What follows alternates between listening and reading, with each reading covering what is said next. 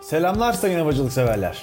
10. bölümümüzde sezon finalimizde ülkemizden çıkarak dünyadan bir uçak kazasını konuşmak istedim. Formula 1 pilotu Niki Lauda'yı bazılarınız bilir. Ateşlerin içinden kurtardığı yaşamıyla, fareye benzer suratıyla, efendiliği ve çalışkanlığıyla tanıyanlara ilham verebilecek bir kahramandır.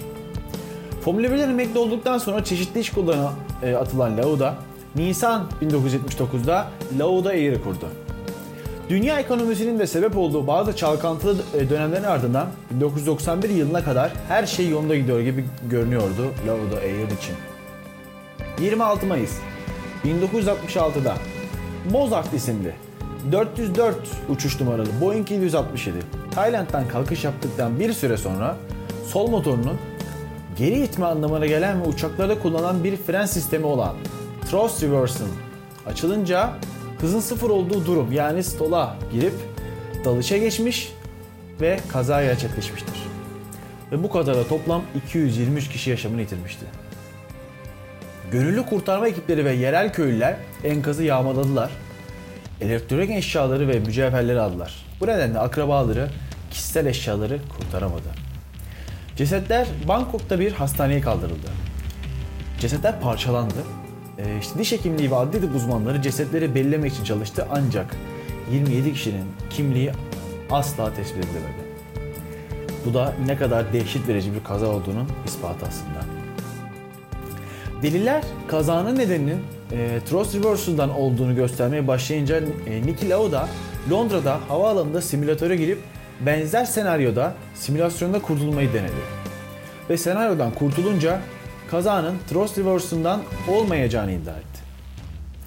Daha sonra ise simülatör ve gerçekte olayın fa- e, çok farklı olduğu anlaşılıyor tabii ki. Bu testin sim- simülasyonda yarı hızda ve yarı yükseklikte yapıldığı anlaşılıyor. Thrust reverser'a bağlı bazı ayarlarda geçersiz durumda. Parametreler belli limitlerle e, sınırlandırılmış durumda. E, Dolayısıyla simülasyonda kurtuluyorsunuz. NTSB yani Amerikan Havacılık Araştırma e, Enstitüsü bu nedenle thrust re- reverser açılsa bile pilotlar kurtulabilirlerdi diyor. Fakat Lauda bu iddianın da karşısında durmaya devam ediyor. Kaza yapan uçakla aynı datalarla simülatöre tekrar girmek isteyen Lauda'nın isteğini zor da olsa kabul ediyor Boeing. Lauda simülasyonda 15 kez denemesine rağmen kazadan da kurtulmayı başaramıyor. Rivayete göre Lauda'nın eğer uçakta sorun yoksa bana bir uçak, iki pilot verin, bunu ispatlayayım gibi bir diretmesinin ardından Boeing incelemeye başlıyor. İnceleme sonucunda thrust reverser, e, e, thrust reverser'ın valve kısmındaki bir hata olduğu ve bu bunların değiştirildiği açıklanıyor.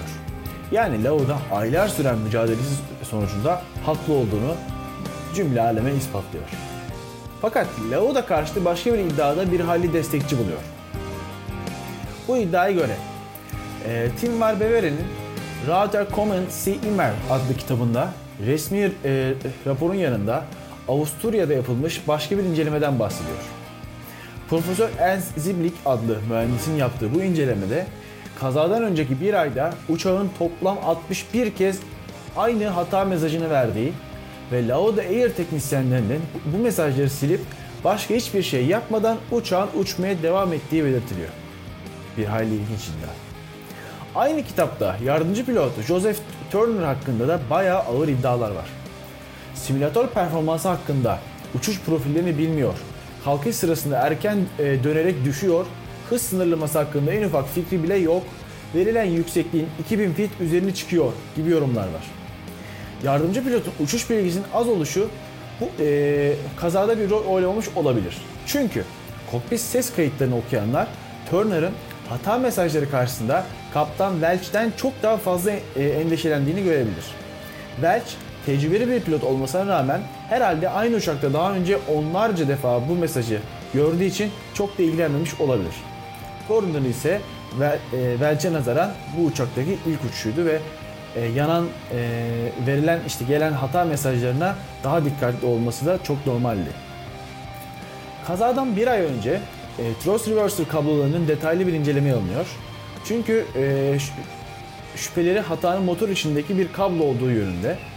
Ama motoru sökmeden bir şey bulamayıp sadece e, aktütör ve valfleri değiştirip uçağı tekrar havaya yolluyor Lauda.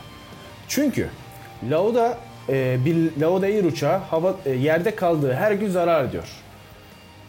Neden zarar ediyor derseniz çünkü Lauda Air küçük bir şirket. Ee, ve hemen uçak planlandığı gibi Viyana Sydney uçuşunu yapmasını emrediyor. Ziblig'in raporunda aynen böyle yazıyor. Resmi raporda ise bunların hiçbirinden bahsedilmemiş. E bu kadar tartışmalı bir konuyu her iki açıdan da konuşmaya çalıştık. Hata her kiminse 223 tane insan yaşamından daha değerli olmadığını hepimiz çok iyi biliyoruz. Evet şimdilik bu sezon sonuna geldik. Kışın yeni sezon bölümlerinde son yolculuğu gökyüzüne yapanlarda görüşmek üzere.